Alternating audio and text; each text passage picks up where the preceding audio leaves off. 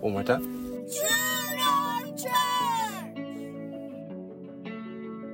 Welcome to the True North Church podcast, where we gather to explore faith, find inspiration, and strengthen our spiritual connection.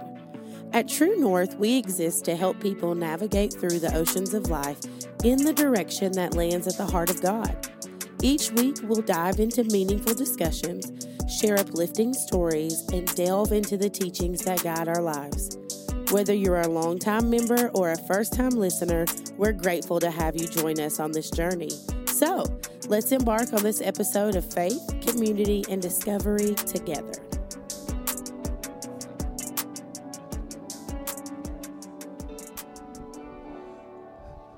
Thank you, Jesus. Thank you, Jesus. Hallelujah. Hallelujah. Thank you, Jesus. Thank you, Jesus. Come on, just right where you're at. If you don't mind, just lifting your hands towards heaven one more time. Jesus. Thank you, Jesus. Thank you, Jesus. Lord, we worship you, Jesus. Phew.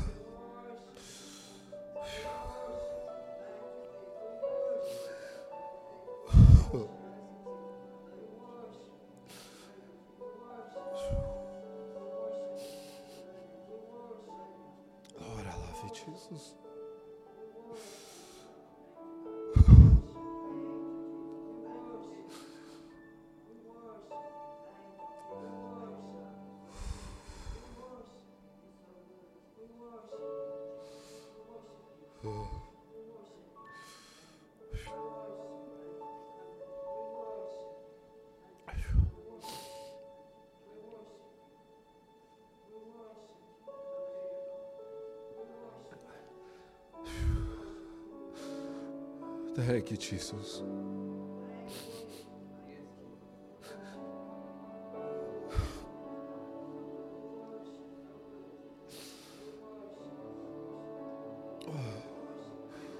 Thank you, Jesus. Lord, we worship you, Jesus. Lord, I love you, Jesus. I love you, Lord.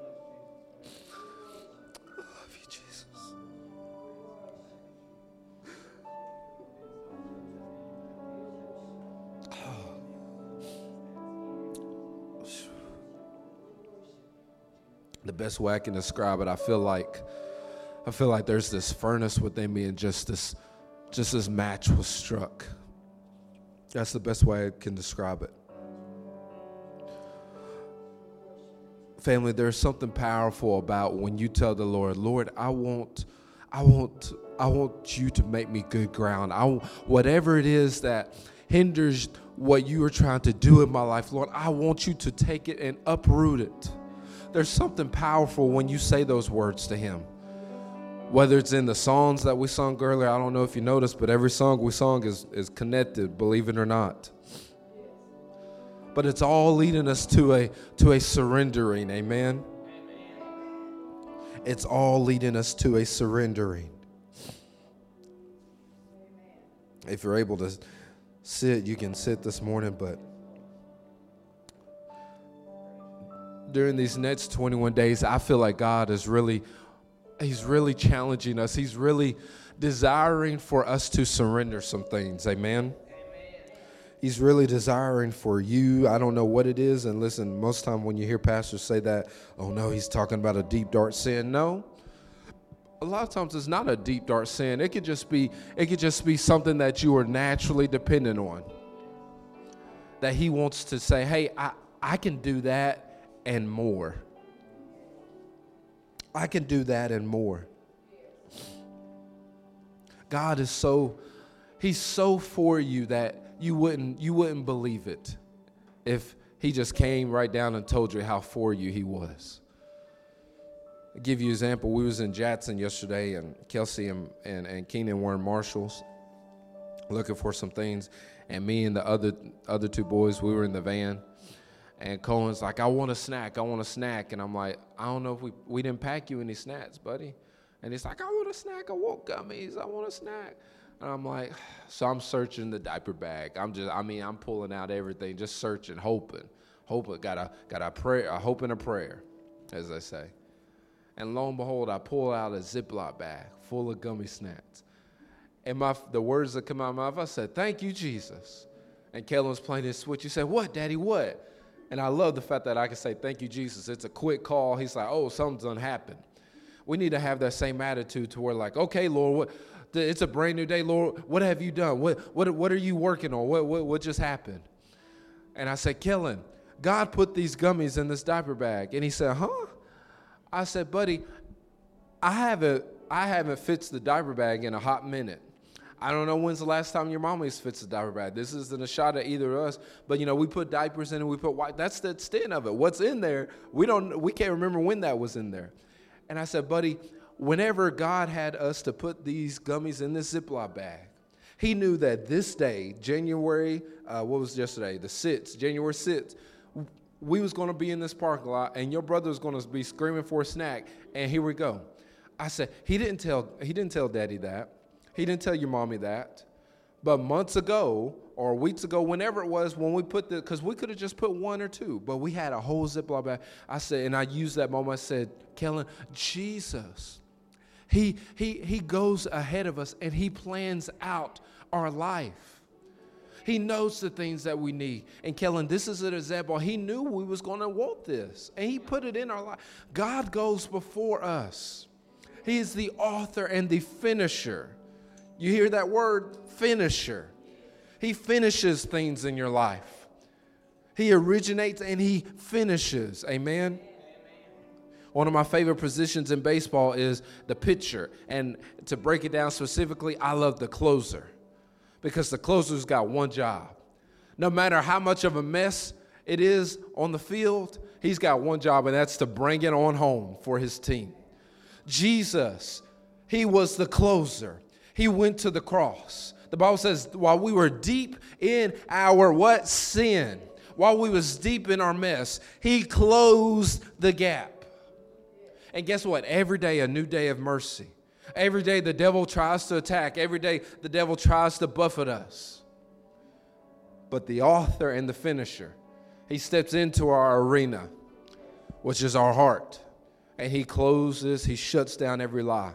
He shuts down every attack of the enemy. The Spirit raises up a standard and blots the enemy. Amen. Hallelujah. Look at your neighbor and say, He's here. Thank you, Jesus. Thank you, Jesus.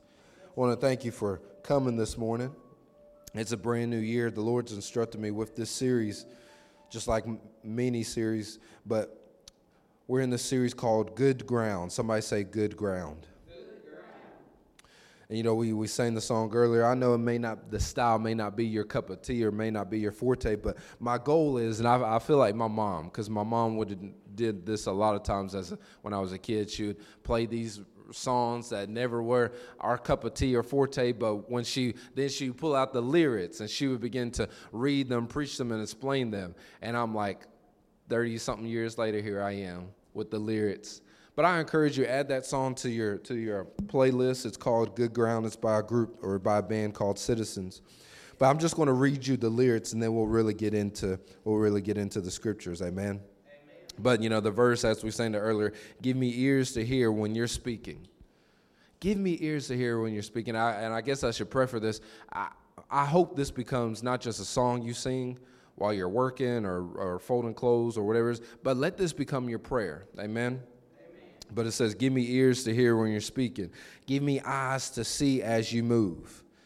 You made these hands to use for your glory, set my feet to carry your truth. Amen. That needs to be us. We need to be carrying the we need to be carrying the truth. In fact, the Bible says that beautiful are those, beautiful are the feet of those that carry the gospel of peace. Amen. And then in the chorus literally said, Rain down, rain down, heaven come and cover this earth reminds me as you know as jesus said not my will but your will be done on earth as it is in heaven. Amen. Literally we sang earlier rain down rain down heaven come and cover this earth. Fall on good ground. We don't want to waste your word. And here's the part where i resonate and i'm pretty sure you're going to resonate with it as well but literally it says when your truth is hard to believe in. Anybody ever had a hard time believing what god says about you Anybody ever read the Bible and you're like, Lord, I, I see it, but Lord, my, my life looks different. The first time I heard that, first time I heard the song, when it got to that part, when your truth is hard to believe in, let our hearts be soft for receiving. I was like, I love that because therefore it took all the shame off of me.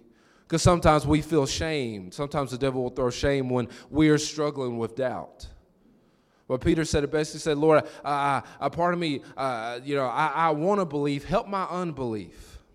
And I love this because as we sing this, as we pray it, we're saying, we're literally saying, Lord, I, I, I refuse to take the shame of, you know, days where it's hard to believe your truth. In fact, Lord, I'm admitting it's hard to believe your truth. Therefore, the ground, make, make it soft so you can sow your truth in. Amen. See, one of the things a farmer has to do, he's got the ground's got to be soft in order to sow the seeds. It's hard to soft. It's hard to sow when the when the ground is brittle and hard and and it and it refuses to give. Amen. Amen. But literally fall on good ground. Good ground. Make us good ground. And that's my prayer for us during the series, during this month, during this year, during for the rest of your life that you are being challenged every day. Be like, Lord, today Lord, I thank you. 30 plus years later, Lord, I thank you. I'm still, I'm still praying and asking you to make me good ground for what you want to do on my job, for what you want to do in my family, for what you want to do in our household, for what you want to do in my finances, for what you want to do in this town, in this community, in, in the new marriages, in the in the new lives. Amen. So let that be your focus. Amen. So I encourage you add that song to your playlist, Good Ground by Citizens. If you have a Bible, we're going to we're going to start in Matthew chapter 13. We're going to be verses 1 through 9 and then we'll skip down to 18 through 23. First time in a long time. It's a long story. I won't get into it, but the first time in a long time I have a physical Bible with me. My phone still works. YouVersion app still works. But today we're going to be in chapter 13 verses 1 through 9 in the CSB. If you have it, that's awesome. If you don't, that's okay. We'll still put it on the screen because God is good. Amen. Amen. Anybody glad to be in the house of the Lord this morning? Amen. Amen. Amen. Amen. Amen. Now, one of the things before we get into it, for those that are doing the 20, 21 days of prayer and fasting, and I should have said it last week. I feel like I, I did and then got so like, ah, because my, my brain can be scatterbrained. But you know, when it comes to the prayer and fasting, for us, it's not mandatory. So don't feel like, okay, it, you know, everybody else is fasting. I guess I'll fast too. No, because then you're doing it out of obligation. And Kelsey pointed out a very powerful scripture last night, Hosea 6 6. Guess what? God desires mercy, not sacrifice. So if you sacrificing just because everybody else is sacrificing, guess what? It doesn't meet his desire. Therefore, therefore, you sacrificing in vain. And I don't know about you, but I ain't about to sacrifice. I ain't about to give up coffee in vain. All right. I'm, if I'm giving up coffee and bacon and pork and chocolate and Coca-Cola and all that stuff, if I'm giving it up, oh, I'm a, I'm a, I'm gonna go in. I'm gonna pray. I'm gonna read some scriptures. I'm because the Lord knows. Like, listen, He tell He probably up there telling all of heaven, listen, y'all. He's doing it. He's doing it for us. He's doing it for us all pray my strength in the Lord, saints. But listen, God desires mercy, not sacrifice. So, you know, if you are fasting, I encourage you don't do it because everybody else is doing it, but do it out of out of the merciful part of your heart. Amen. But one of the things that we're uh, that we have, you can pick up on on your way out this morning, is uh, a bookmark, and on this bookmark, it's got 21 days of prayer, and it's got the different days of the week and different things that you can be praying with us about be praying with us about. Lindsay, I thought I was going to get to pray about my own stuff. Just wait. We're going to get there.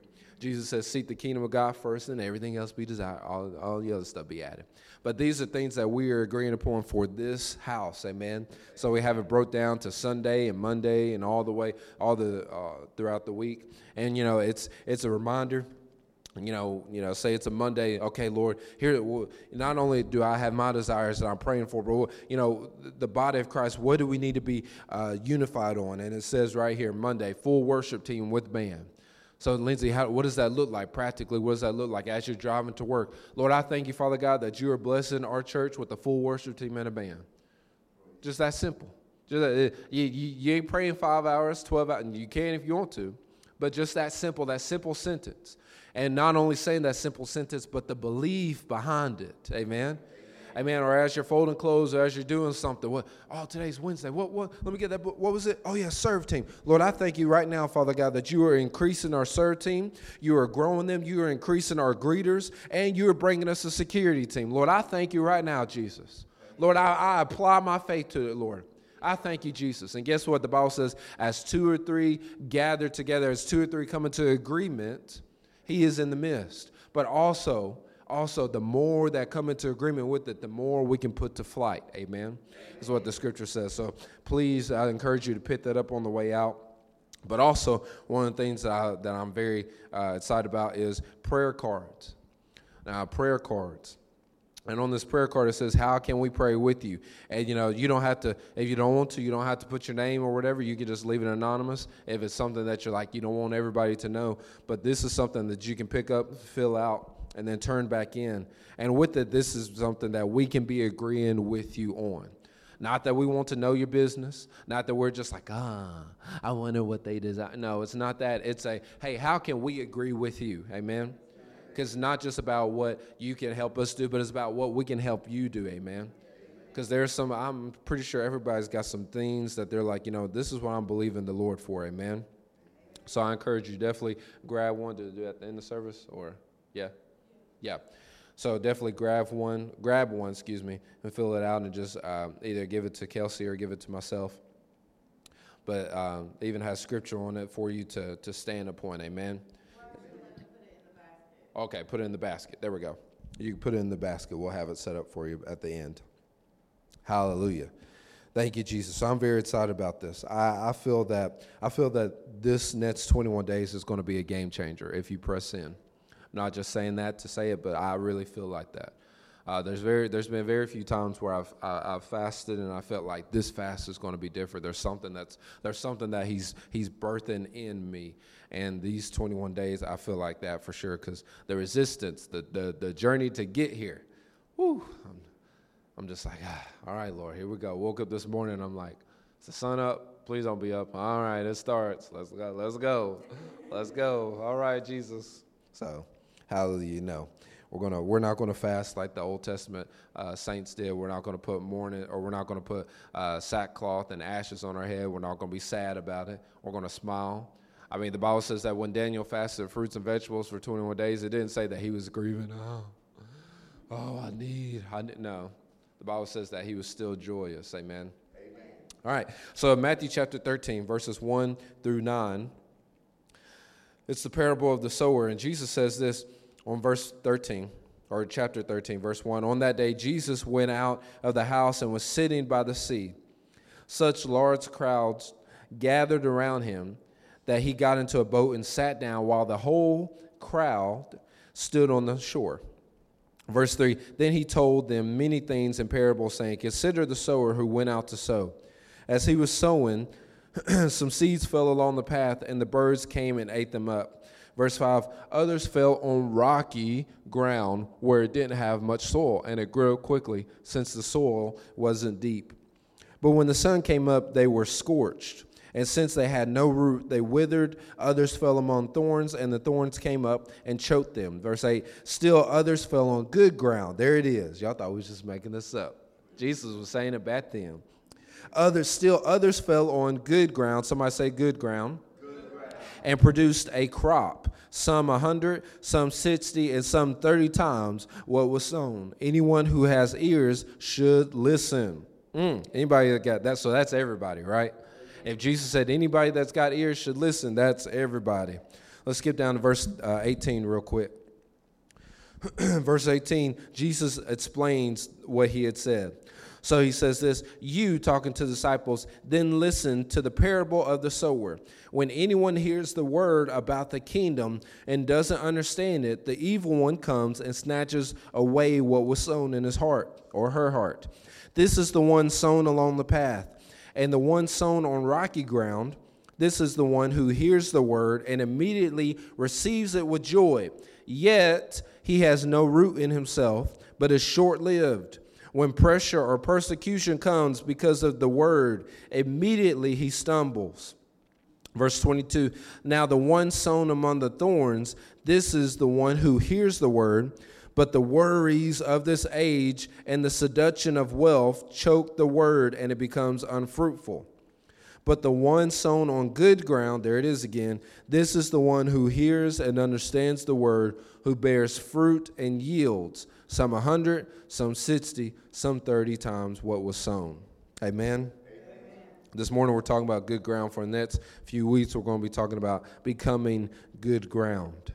See, eh, the, the seed that Jesus talks about that the farmer is sowing. Now, in John 15, John chapter 15, he tells us who the farmer is the great vine dresser, which is his father. Our Abba, our heavenly father, he is the farmer. Jesus is the vine. We are the branches. We cannot bear fruit unless we are connected to him. So, therefore, what is He sowing within you? The thing, the transformation that God wants to do or sow in you is becoming by grace what God is by nature. The thing that he wants to sow in you is the very thing, it's, it's us becoming by grace the very thing that God is by nature. It's us becoming more and more like Jesus. Amen. So I want to I want to give you an idea to focus on this morning. Before a farmer plants, he or she first has to identify and address all the different things that will stifle the growth. Before a farmer can plant, before he can sow, he or she can sow, he's got to, he or she's first got to address, they got to identify and address all the different things that will stumble or stifle the growth of the seed. Amen? Amen. Hallelujah. Somebody say good ground. good ground. So I'm very excited about this. I think, I think I've said it like 12 times. Good ground, good ground, good ground. So Jesus talks about this. We read it, but what are some of the things that that would that would not allow the word to grow in you?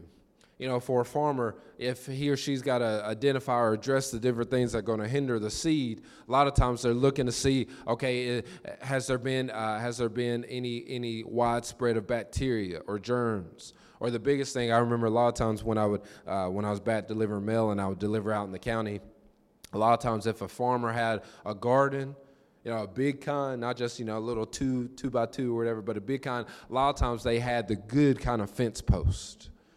And they had cameras on, the, on uh, all four corners. They had lights. They had the motion sensor come on when it would get dusk and or when it would get nighttime. The lights would come on and all these different things. And they had preventative measures so animals, wild animals, couldn't come in you know, a lot of times we see a deer in the yard, we're like, oh, look at the little deer.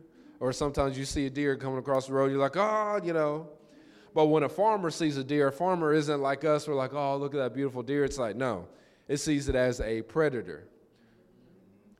It sees it as a predator. We see it as a, oh, you know. We see it with the awe. The farmer sees it as a, because the farmer knows that that deer has come to him or her to get some food that it was not allowed to get.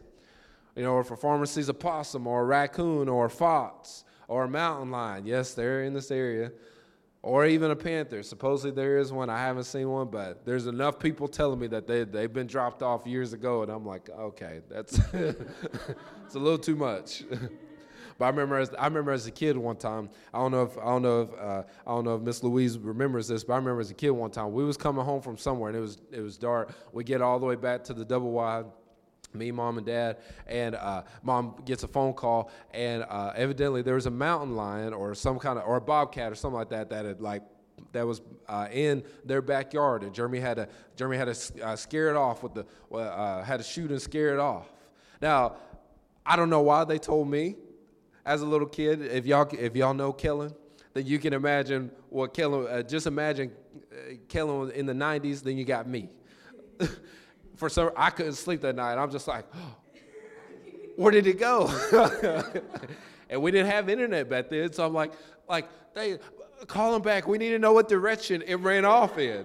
Because we live further down. Did it run our direction or did it run Granny's direction? It's a win lose situation they win by going away. But what if it ran to the right? Then it goes to Granny. And as a kid, I'm like, then Granny's in danger. Oh no, we gotta go save Granny. But if it ran to the left, then it's gonna hit us. Oh no, we're in danger. Somebody come save us. and I remember the next morning driving to school, mom, you know, my mom's driving, I'm in the back, we're in this little white Chrysler, and here my nose up to the window. I'm looking at Miss Louise's house, just seeing if I can see it. Is it still there? Seeing if I can see the tracks. Can't see the tracks. Don't even know what Bobcat tracks look like or whatever. But I'm just, and I remember getting to school and telling my friends all about it. Hey, guess what? My cousin, you know my cousin did? and for the next few weeks and months. And you know what? It's funny because when I started back delivering mail, or when I started delivering mail, and, and I and I got the opportunity to deliver to Granny, deliver to Louise, I found myself like when I pulled when I pulled in to back up, I, for some reason I had that flashback, and I looked for those tracks, and I'm like, what am I doing? It's done washed away. I don't even know what these tracks look like. But when a farmer sees an animal like that, it sees it as a predator. Why? Because it's worked hard to develop this ground. And see, Jesus, I don't know if you know this, but Jesus has done a hard work to get you where you are today. Amen. The Father, Son, and Spirit, they've done a hard work. The cross was not a small feat. The, the cross was not a small feat. Yes, Jesus, the incarnate Word of God, came into the womb of uh, uh, the Virgin Mary and was born as a baby and lived, lived as a human being. He, he experienced sickness and disease. He experienced stubbing his toe. He experienced stubbing his thumb. What all the different things that we experience, all the same things we experience. He experienced that. But also, when it came time for the cross, if it was easy, then guess what? Anybody could have done it. Number one. And number two, if it was easy, he never would have been recorded in the garden saying, Lord, if this, if there's any other way, let somebody, let this cup pass from me. You don't say that if it's easy. You only say that when things are difficult. Lord, I, I, I need you today. Lord, Lord, I, I'm seeking you today. Lord, I need your strength. I need your encouragement. Lord, I need your, I need your inspiration. God, I, I, I need to feel you. I need to see you. I need to hear you. We don't say that when things are going smooth and, and, and, and, and everything's good.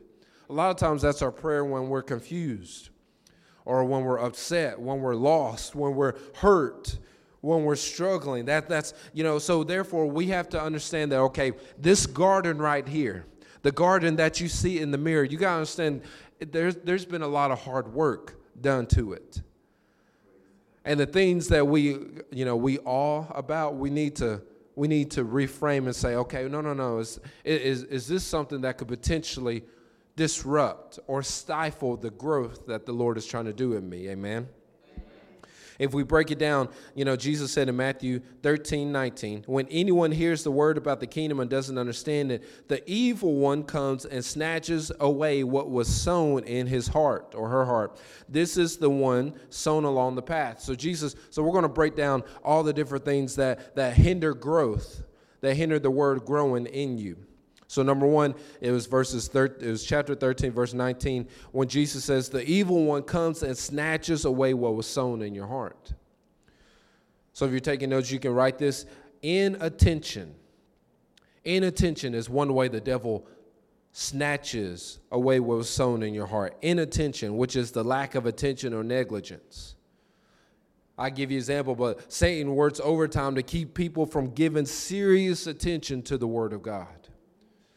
It could be it could be small, it could be small innocent things that we think is innocent, but really it's it's strategy. It could be, you know, the night before church, he's keeping you up late because of different things, different tasks, different chores, or whatever it is, or you know, got to watch the game because you you know you didn't get to watch the game all week and now you get to watch it, or got to catch up on news, didn't get to catch up on news, or got to do this, got to do all that. I've been guilty of it.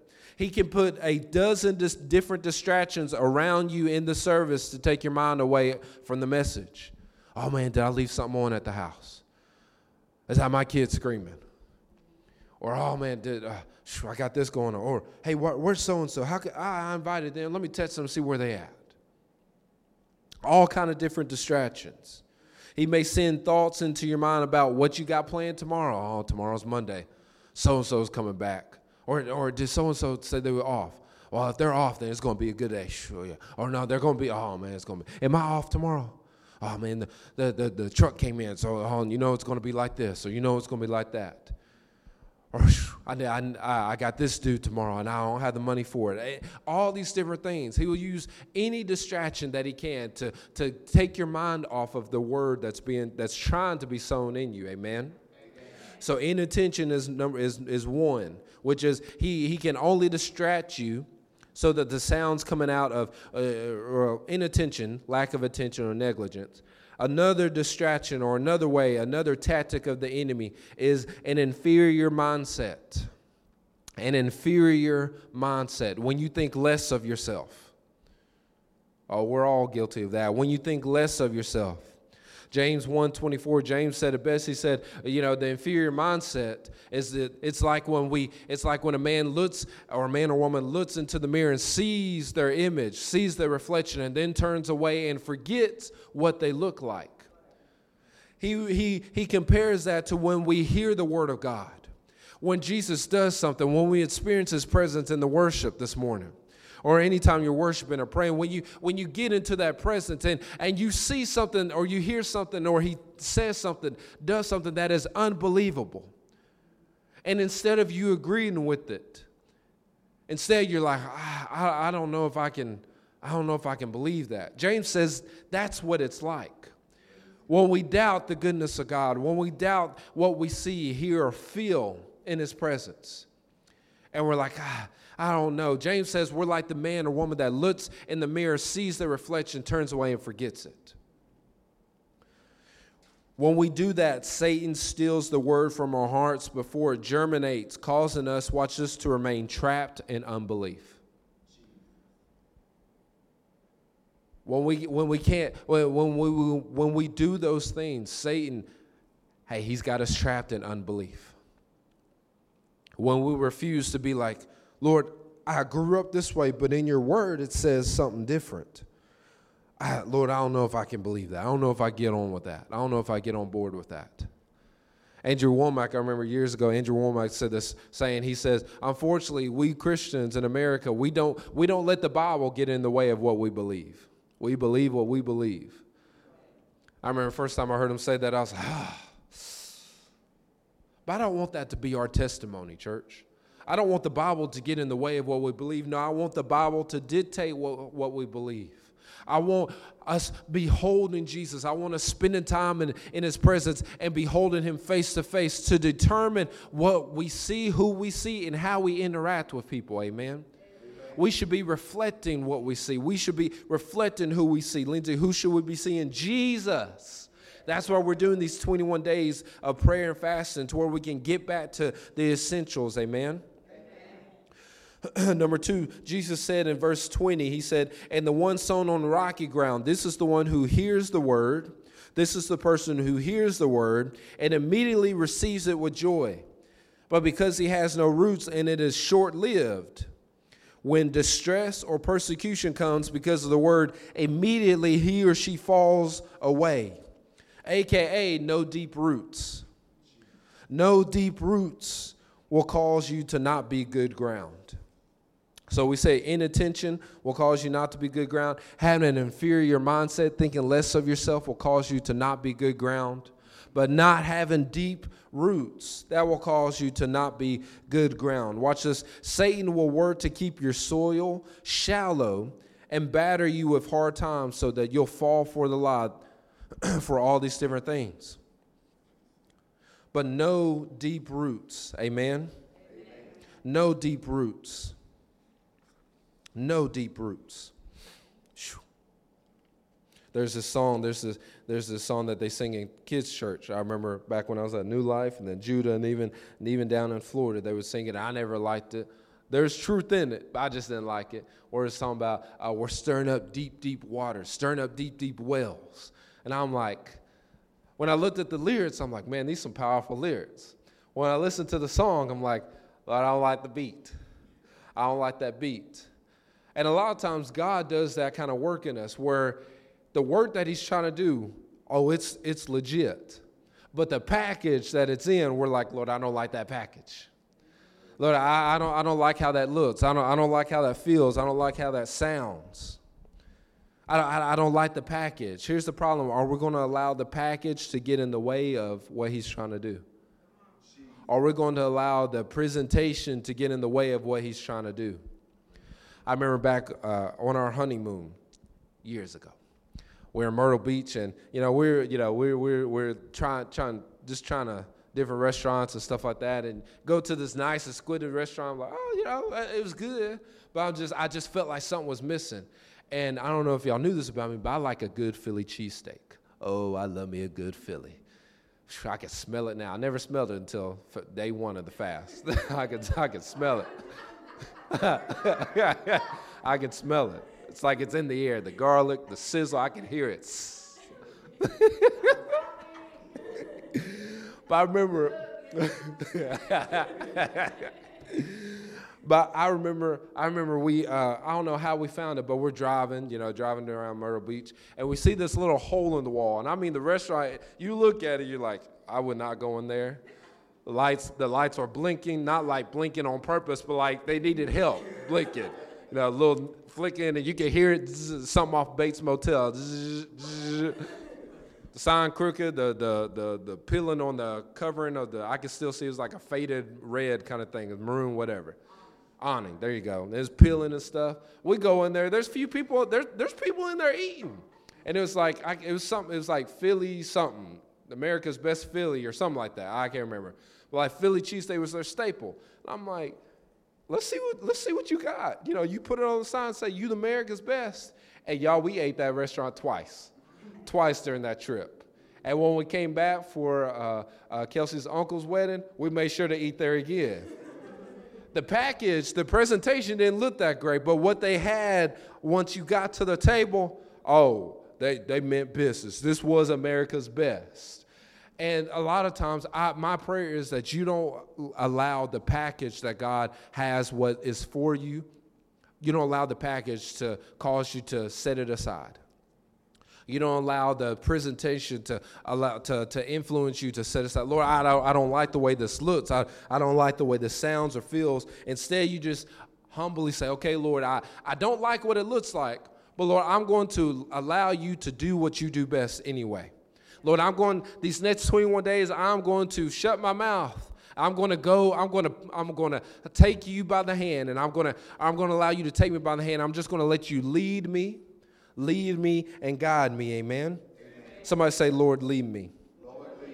See, a lot of times Satan will he'll work to keep the soil shallow and batter you with hard times so that you'll fall for the lie that the word of God is not worth the trouble. See, Jesus said, you know, we just read it in 20 and 21 that he who has roots is, or has no roots is short lived, and when distress or perse- persecution comes because of the word, immediately he falls away when distress and persecution comes.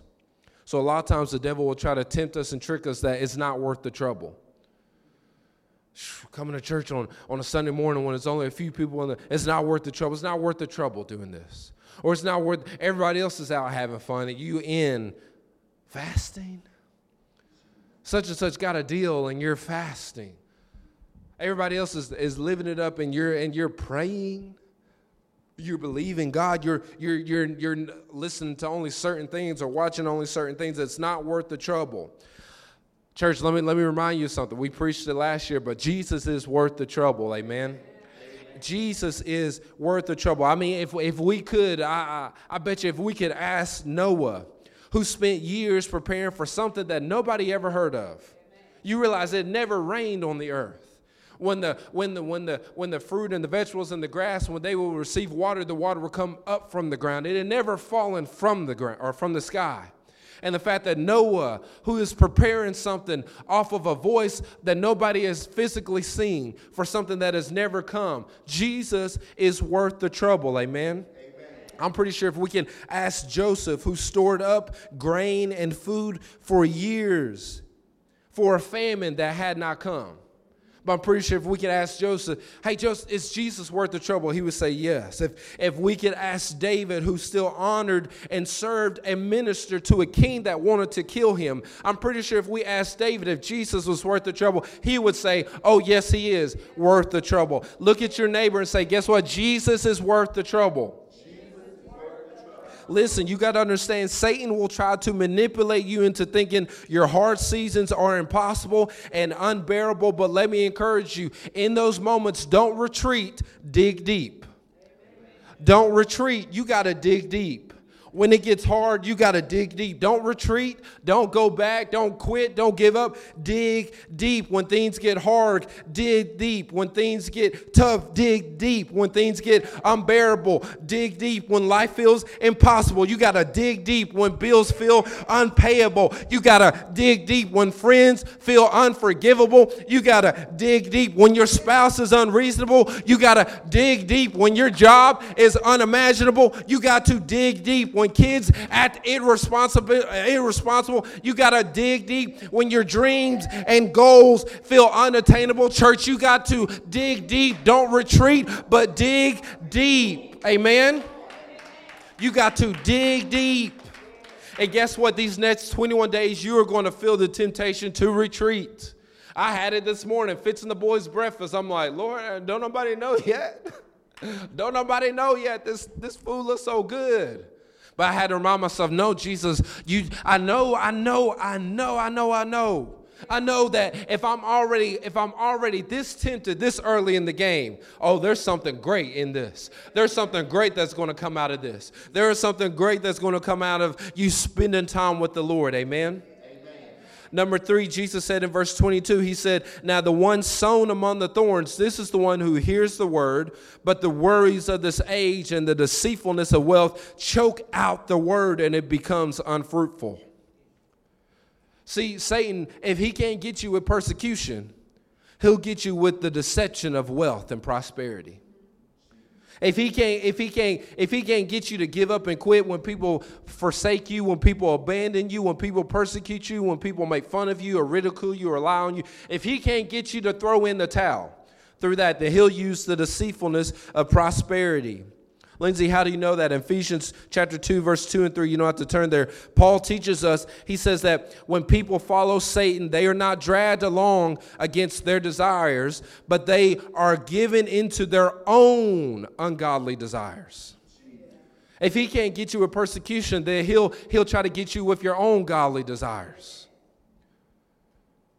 Well, hey, hey, if you really are the Son of God, turn these stones into bread.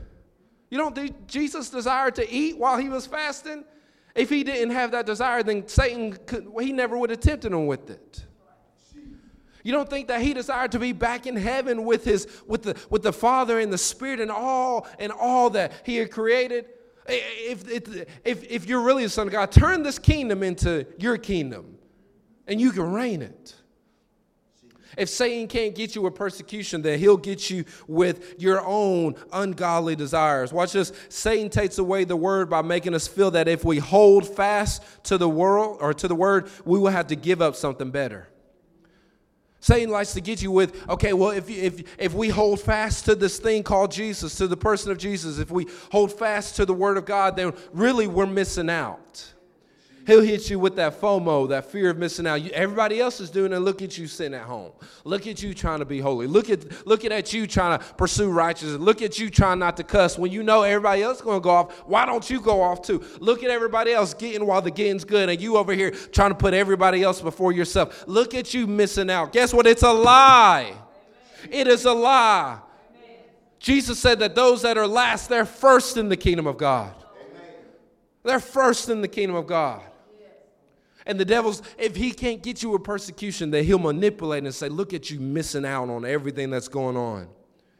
Unfortunately, in our country, Satan is prolific at this specific deceptive tactic. Are you ready? Things will go better if you don't get fanatical about Jesus. Things will get better if you don't get fanatical about Jesus, about the Word of God. Things will get better if you don't get fanatical about the Word of God. See, it's lies like the worries of this age and the deceitfulness of wealth. That's what choke out the Word in your life.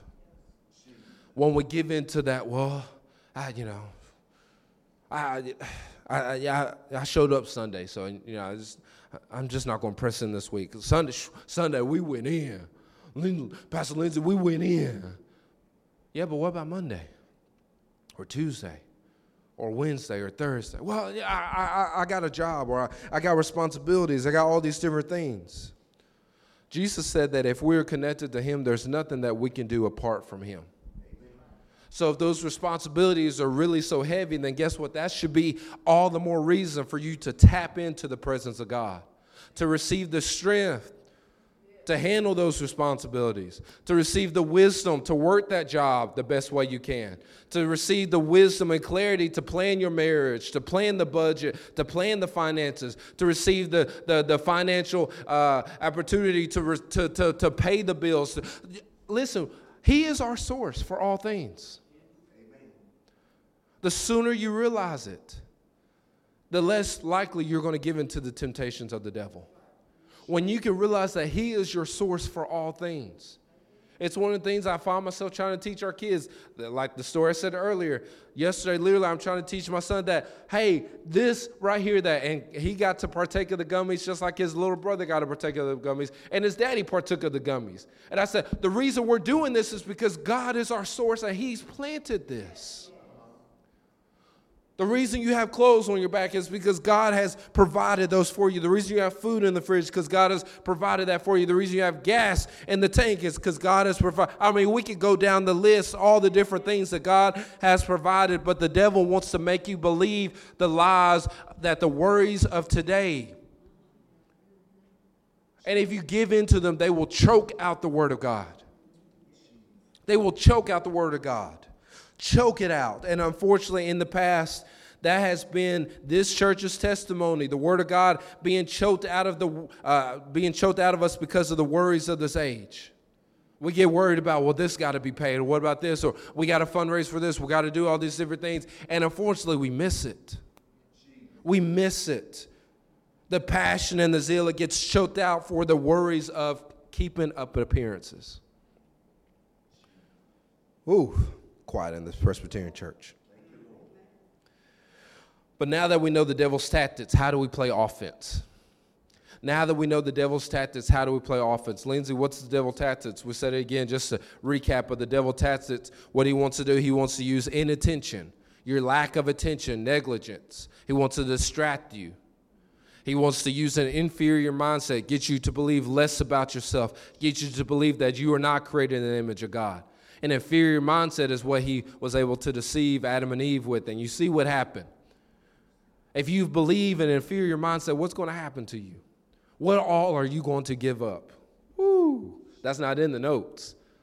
You believe less, you believe that you are not created in the image of God. You believe that you're not the head and or that you are not the head, but you're the tail. You believe that you that no that every weapon formed against you will prosper. You believe all those things. What's going to happen? He wants to use an inferior mindset. He wants to use the distraction upon the distraction to get you. He wants to use the worries of this age. He wants to get he wants to trick you with believing that okay, if you if you don't go all in, if you don't give 100, if you just give 99, then you won't miss out on life. Those are the devil's tactics. So now that we know his tactics, how do we play offense? In John chapter 15, Jesus gives us the answer just for time's sake. We'll do verse 4 and verse 5.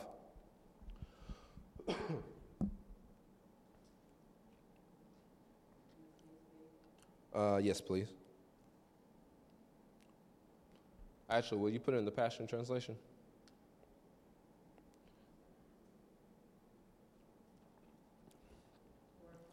Mm-hmm, four and five. Jesus answers this. He says, This is how we this is how we, uh, we play offense. So you must remain in life union with me. For I remain in life union with you. For as a branch severed from the vine will not bear fruit. So your life will be fruitless unless you live your life intimately joined to mine. I'm the sprouting vine, and you're my branches. As you live in life union with me, as your, there's that word again, source, fruitfulness will stream from within you. But when you live separated from me, you are what? Powerless. Some of y'all may know it as this Abide in me, and I abide in you. For the branch cannot bear fruit unless it is connected to the vine. Jesus said it best. He said, Live in union with me as your source. So, what does that look like practically? I'll close with this. What does that look like practically? Our little family, me, Kelsey, Kellen, Keenan, and Cohen, our little family, we live in life union together. I'm just using my life as an example. I live in life union with my children. We live in life union with our children. We share meals with them. We talk to them. We partake with them. We we do entertainment with them. We discipline them. They don't they don't like to talk about that, but yes, we discipline them. It's a part of life. We get we get ready together. We we go to bed. We we do all these different things together. Together, together. We share all kind of things together. Watch us the plans that I make it includes them. And a lot of times I will strive for things that they desire while putting my desires on the shelf. Why? Because that's a part of doing life with them. We are to do the same with God. Share a meal with Him, fellowship with Him, spend time with Him. The goals that you have, the things that you strive for on the daily, strive for His things. Strive for heavenly things. Strive to keep your mind on heavenly things, heavenly reality. Strive for His desires. That's how we do life with Him. That's how we stay in life union with Him. In fact, Jesus said it best. He says, Seek my kingdom first. And then every desire that you've put on the shelf, if it's for you, I'll make sure it comes to pass. As the boy's father, I will, a lot of times I will do things that I don't I don't care to do at all. A lot of times I will eat meals that I don't care to eat at all, but I know that this is something these boys are going to eat and not complain about. A lot of times I will go to the movie theater, and I understand why my parents did this now. A lot of times I will go to the movie theater. When I, when, you know, when I'm planning out my week, I'm not thinking, oh, I can't wait to go see Paw Patrol. I don't want to see no Paw Patrol. Paw Patrol. Paw Patrol doesn't keep me up at night. Paw Patrol put me to sleep. but who loves it? The ones that I'm in life union with. They desire to see this. So what do I do? I make plans so we could go see it. We will make plans so we could go see it. Why? Because I want to be a good father to them. And how much more does your heavenly Father do for us? Now, if we're going to live in life union with Him, we need to say, okay, Lord, what is it that you desire? Lord, what is it you desire on the job that I work? Lord, what is it that you desire uh, in, in the family that I'm in? What is it that you desire at the people uh, at the senior center? What is it that you desire with the other person I see at the other side of the gas pump? What, Lord, what do you desire? Okay, Lord, I, I, I want to desire that too. How can, how can we make that happen? And Jesus promises that once we do that, because, see, in order to do that, that means your desires, your plan, your agenda has got to be set to the shelf. It's got to set on the side, amen? In order for you to do that, in order for you to pursue His desires, in order for you to pursue His will, you have to set your desires on the shelf. But guess what? They don't go dormant. If they're for you, He'll make sure they come to fruition. If they're not for you, He'll make sure they don't come. If they're not if they're not for you, he'll make sure that because you got to think about it. If it's not for you, that means that it has the potential to stifle your growth. A lot of times we get so upset, like, God, I wanted this to happen. I've done it before. Lord, I wanted this. I thought it was going to be like this. When if we can, if we can see in the future, if we can see the, the, the alternate reality of what that would have looked like if it would have come into fruition, or uh, we, we would be way much worse. And he's like, no, no, no, that was going to stifle your growth. I'm trying to make you into good ground. That, that's something that will kill the seed. That's something that will choke out the seed. That's something that will cause it to fall by the wayside. That's something that, that, that the birds, that the prey will come and pick up and carry off. Good ground. We want to be good ground, amen. We do the same, and the one of the ways that we do this is by spending time with the Lord, by reading, by meditating. But another way is by fasting. See, I, I, researched this and I never heard this before. I never knew this, but the Hebrew word for fasting is kana or kana. And it means, watch this, it means to subdue or to bring low. To subdue or bring low. It's the scriptural word for either bringing down an enemy in combat or subduing your own soul in an act of humility. So as we fast, if you if it's the Daniel fast that you're doing, if it's social media, if it's technology, it's whatever whatever fast that you're doing, whatever that for the next 21 days that you are setting on the shelf and you are spending time praying and meditating and reading the, the Word of God, whatever it is that you are doing, literally you are subduing your own flesh. Your own flesh. Your own flesh in an act of humility. Watch this the combination of prayer and fasting can bring powerful results. The immediate benefit of fasting is that it severs or it serves an instant reminder of the reason you're fasting. Every time you feel that sharp hunger pain or that sharp pull, or you see that commercial, and you're like, man, I ain't never ate at Arby's, but Arby's look good today. Every time you have that, instantly, oh, you know what? Let me pull out my YouVersion Bible app. I'm gonna read me a scripture real quick. Or when you have that, just Lord, I thank you right now, Lord. You, you, you know what I'm wrestling with. Lord, right now, Father God, I think you're making me good ground. You're making me good ground. Even if that's the only sentence you can get out, Lord, I thank you, you're making me good ground. Just if you're in a, if you're at home, just pace around the house. Lord, I thank you, you're making me good ground. Lord, I thank you, Jesus, you're making me good ground. I, I, I guarantee you about five minutes into it, you're going to be like, Lord, I thank you making me good ground. Oh, Jesus, I thank you making me good ground. Yes, you are making me good ground. Oh, yes, you are. Oh, Lord, I thank you. You're sowing seeds into this temple right here. You are sowing seeds into this garden. Lord, I thank you. You're planting for the future. Next thing you know, joy is going to bubble up, zeal is going to bubble up, passion is going to bubble up. And you're going to forget about whatever it is that the devil's trying to use to buffet you.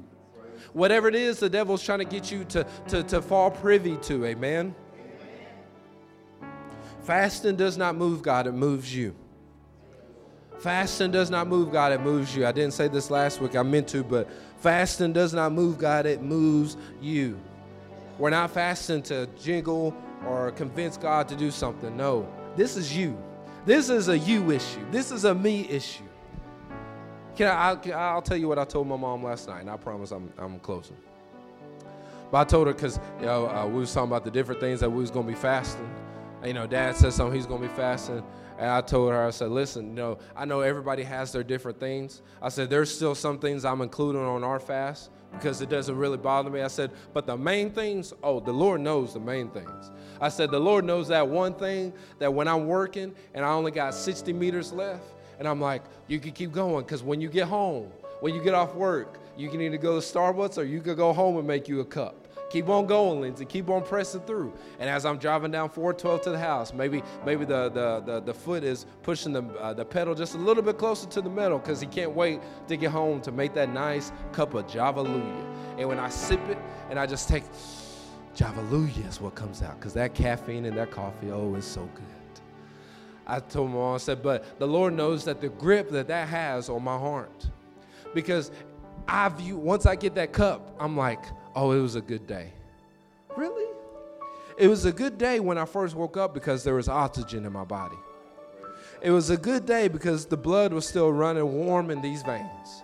It was a good day because there was a still roof over my head. There was still food in the fridge. It was a good day because I still had a job to go that go to. I hadn't been fired. I hadn't been let go. I, I, I still was provided for. I was uh, there's still kids I can kiss as I lead to go to work. It was a good day because the Lord had made it.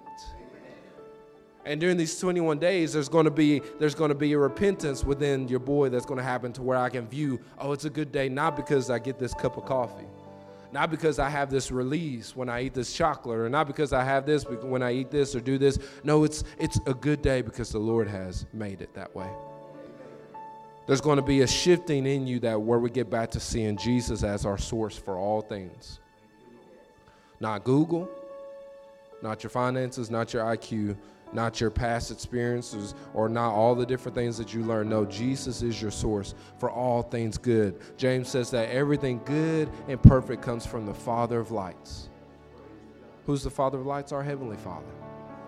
And that's what the Lord wants to do during these 21 days. He wants to, he wants to, he wants to, he wants to make us good ground.